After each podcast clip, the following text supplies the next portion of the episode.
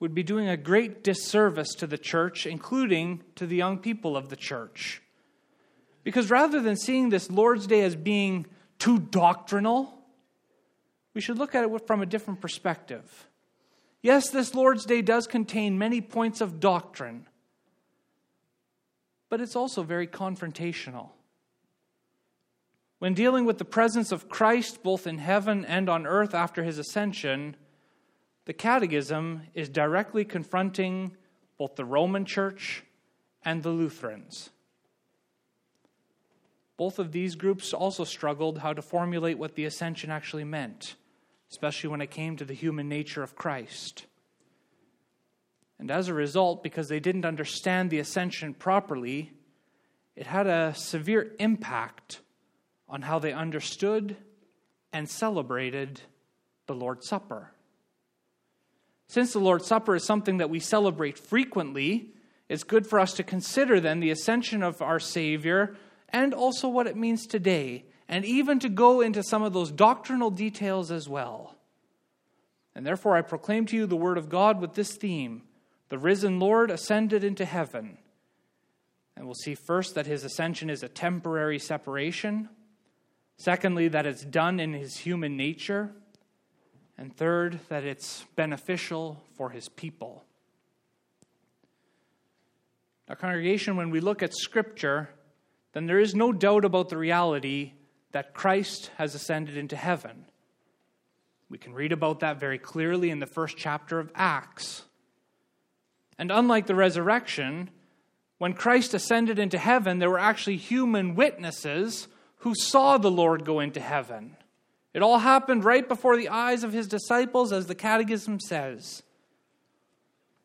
So these disciples, they experienced the breaking of personal face to face connection that they had with their teacher. For three years, they had walked with him every day.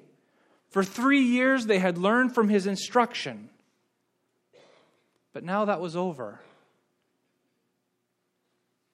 So, in that sense, the ascension of Christ was a type of goodbye for the disciples. They could no longer speak face to face with the Lord Jesus as they had done so many times. With regards to his human nature, he was no longer on earth, as we confess. And so, therefore, it's not a wonder that such an event would cause them to grieve. That's what we read in John chapter 16. Jesus says in verse 20 that they would weep, they would lament. Now, some have understood that passage that we read from to refer to the time between Christ's death and his resurrection. But that understanding doesn't fit with the context itself.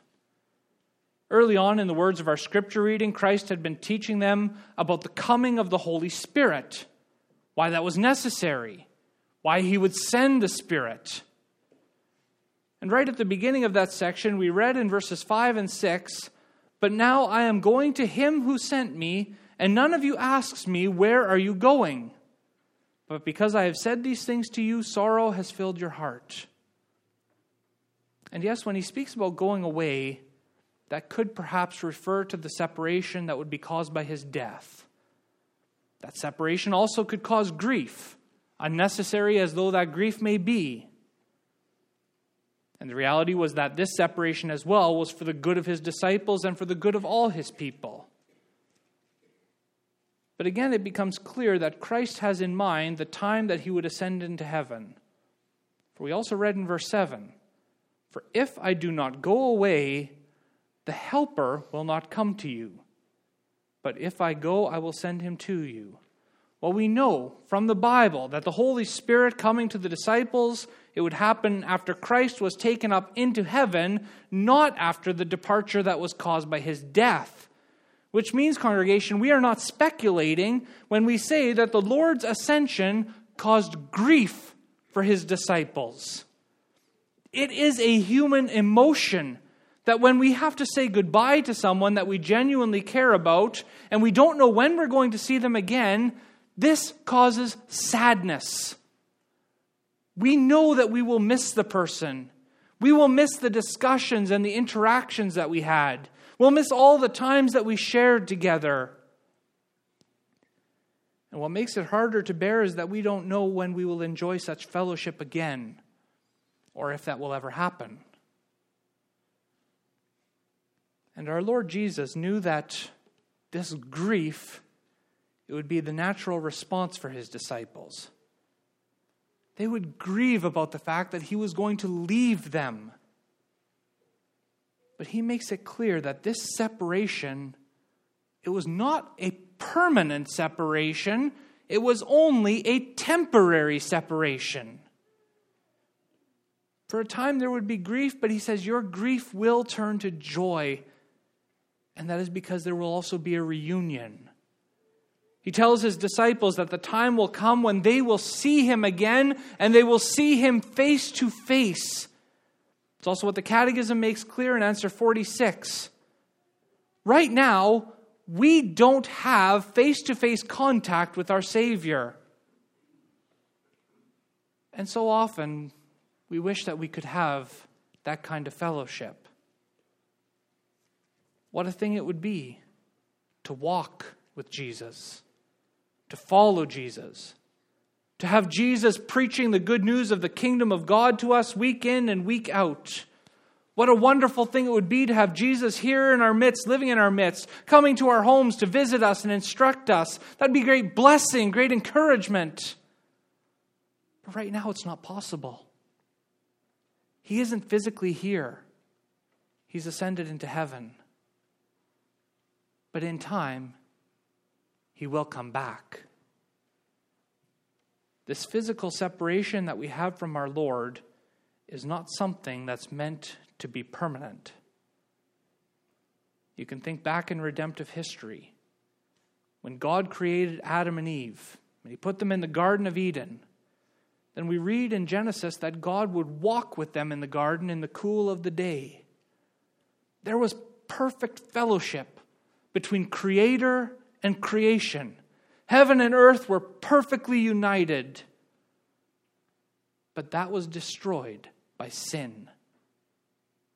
Sin has caused a separation of fellowship between God and his people. God could no longer walk with Adam and Eve as he had done so in the past.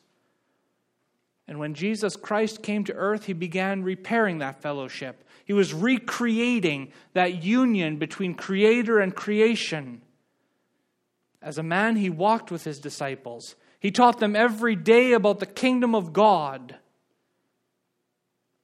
But his ministry here on earth was not the final point in God's plan of salvation. Everything is working toward that final goal when there is once again that perfect union between heaven and earth. When the new Jerusalem descends from heaven and the permanent dwelling of God is with man. And then it's at that time, congregation, that we will see him as he is. We read that in 1 John 3, verse 2. It's at that time that we will walk with our Savior as humans, but we will no longer be sinful humans. We will dwell with him in glory, purged of all sin and weakness, raised up to a perfect new life by the power of God. When Christ returns, he will judge the living and the dead, after which there will be an eternity without the possibility of separation again. So, yes, our Savior is physically absent from us right now. But a time is coming when that grief and that longing caused by separation it will be replaced with the joy of reunion dwelling eternally in the presence of our glorious head at that time, it will be a perfect and glorious reunion between the Creator and His creation. It's one for us to eagerly anticipate, it's one for us to eagerly look forward to. And now we come to our second point.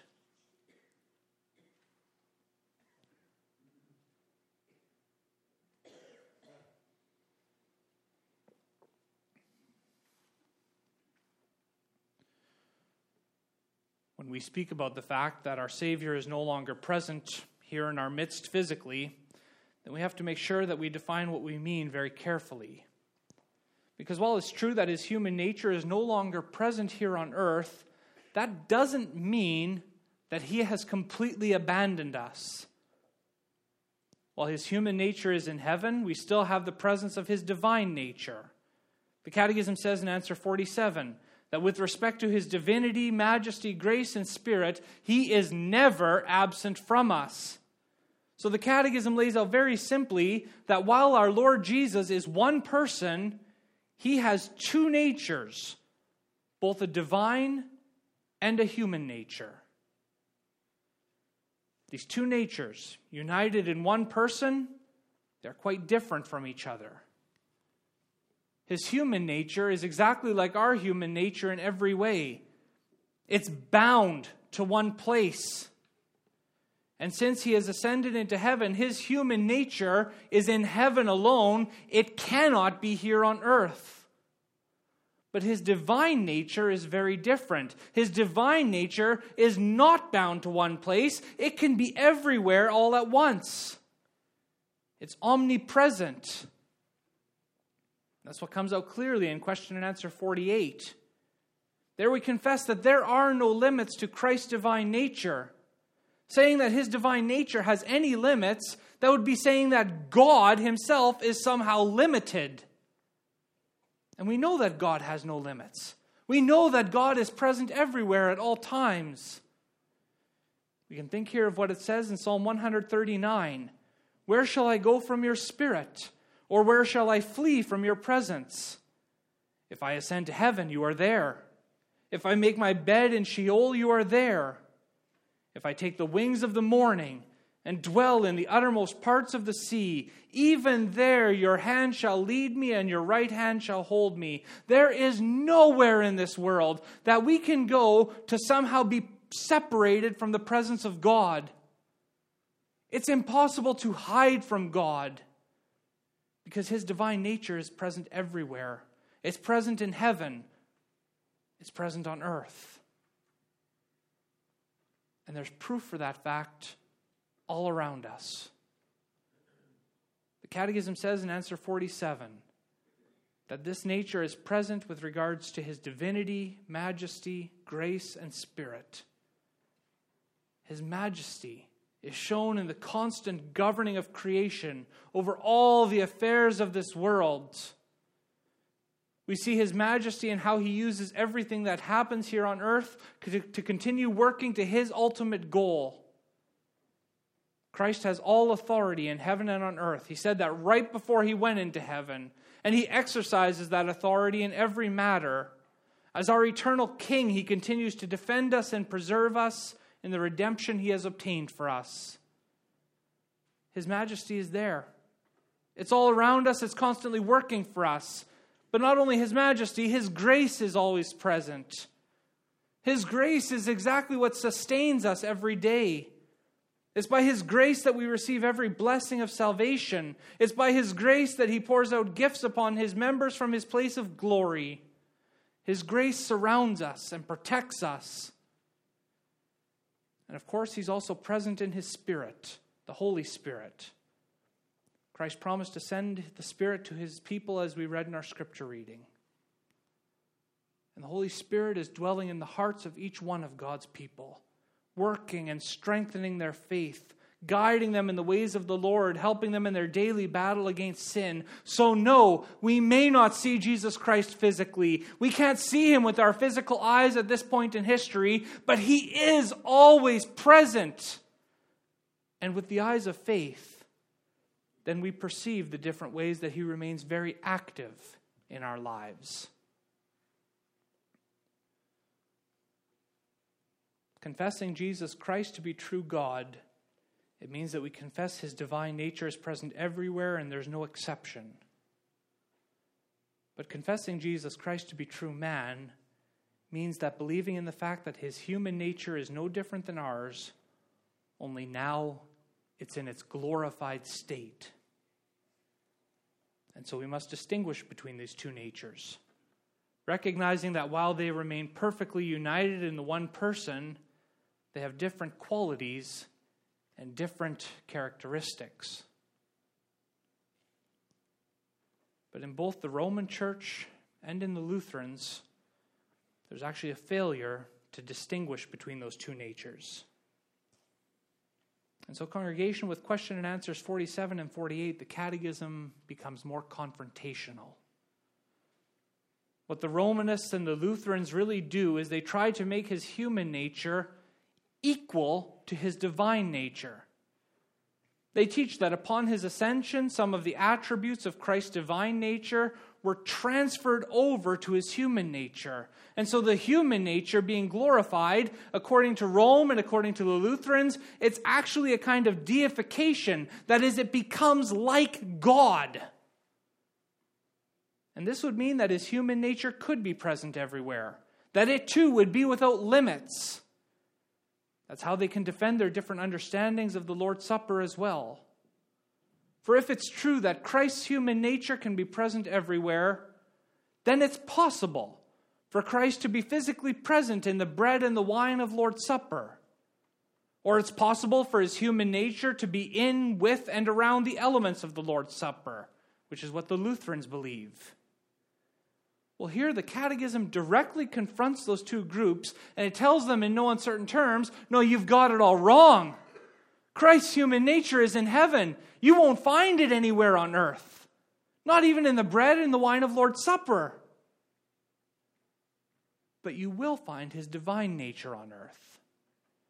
And that's because his divine nature is beyond his human nature, as we confess in answer 48 his divine nature extends far beyond where his human nature can't reach. When Christ ascended into heaven, then he did so as a man, a man in his glorified state. But ascending in a glorified state is not the same as being deified or becoming like God. The human nature remains exactly that. It doesn't take on any of the attributes of the divine nature. The two natures remain united in the one person, but they retain their unique attributes. And so, yes, question and answer 47 and 48 are quite doctrinal, but they are very necessary. Because if we do not keep them straight, then we end up going in all kinds of different directions in the rest of our life of faith as well anytime that we celebrate the Lord's Supper, then what you see on the table, what you take in your hand, it's bread and wine. You will not see the physical body and blood of Christ. That's in heaven. And that's why we are exhorted before we come to the table or before we partake in the Lord's Supper that we are to look with our eyes of faith, that we are to lift our hearts on high where Christ is physically seated at the right hand of God. So the focus is not on what we see here on earth. The focus is not on the bread or on the wine. The focus is not on anything we see with our physical eyes. The focus is on Jesus Christ who saved us by the sacrifice of his body. And he is not physically present here on earth. He's in heaven. We can only see him when we look with the eyes of faith. And when we look with those eyes, then we see that he is present in heaven for our benefit as well. We come to our third point.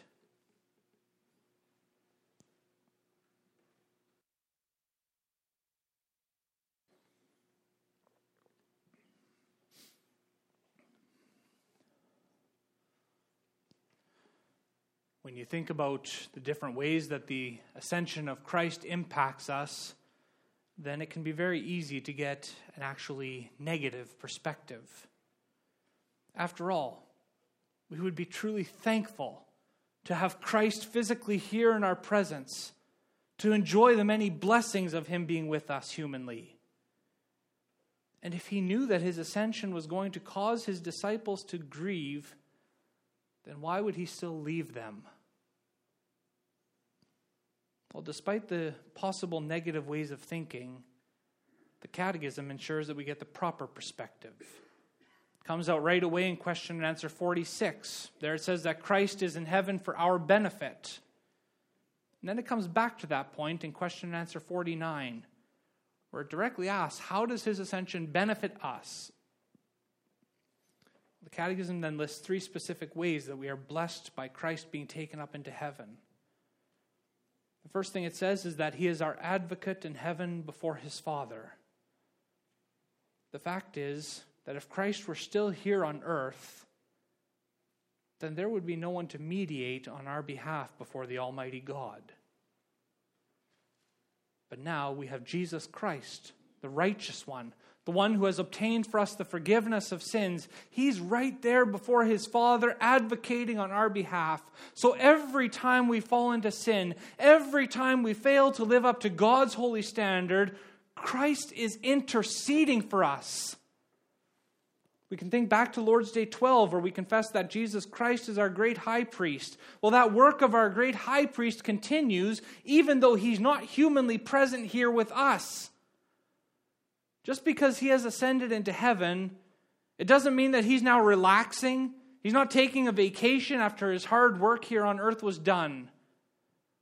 No, his work had only begun because he went up into heaven to continue his work.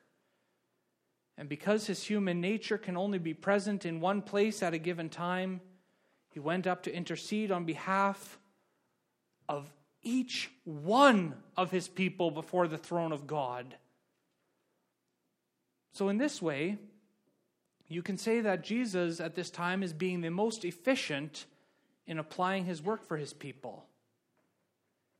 If he had remained here on earth, then he would be limited to the area that he was in.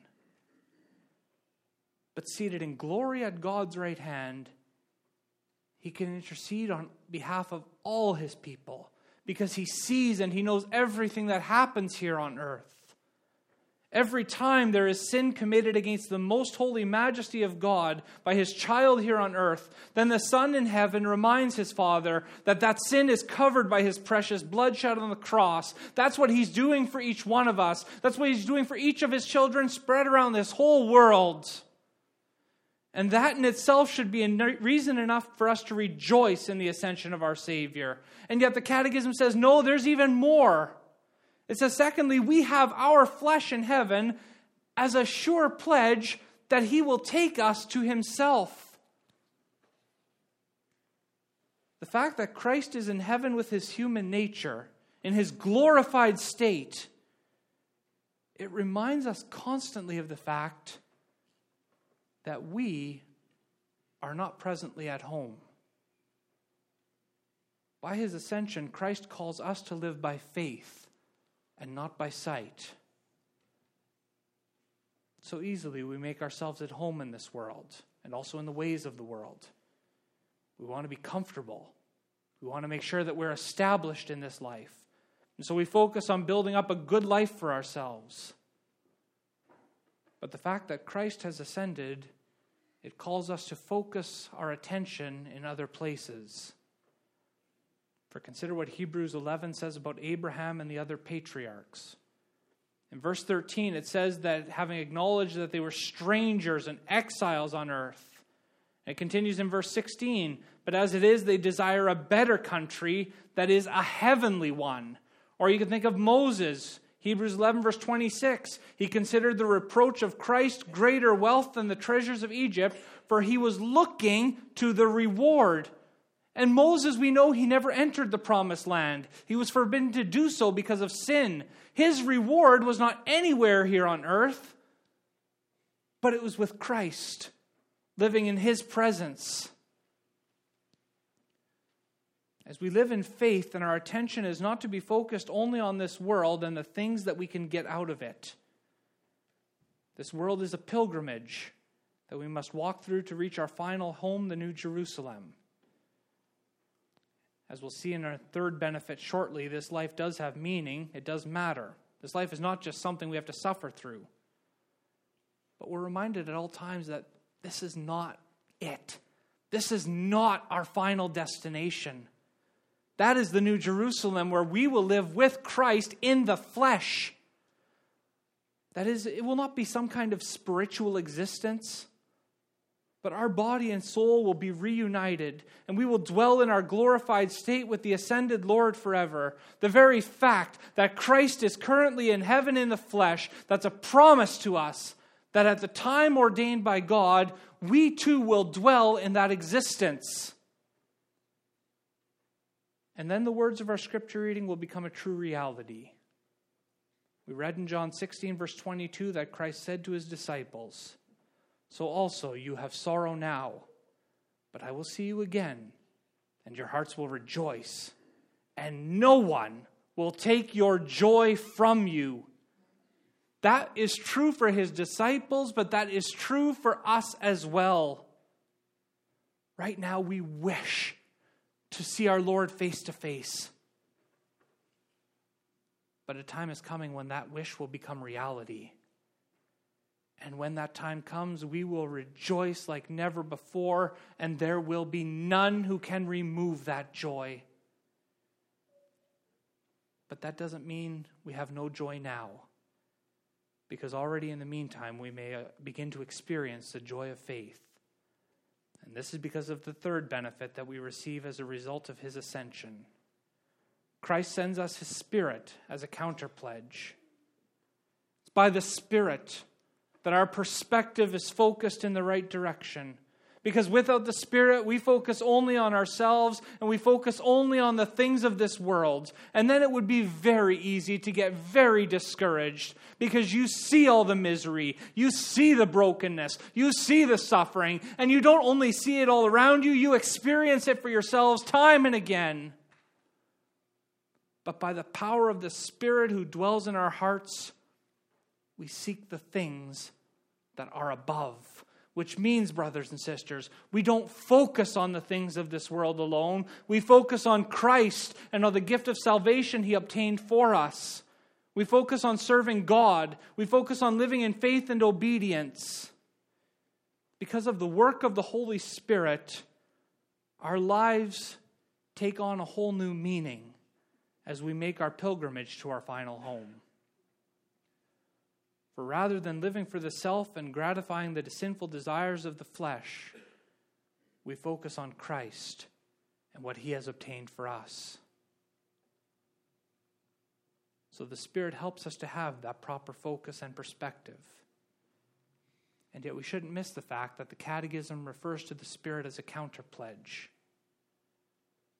The Spirit is a constant reminder to each one of us that the Lord Jesus has not forgotten us and that he has not abandoned us.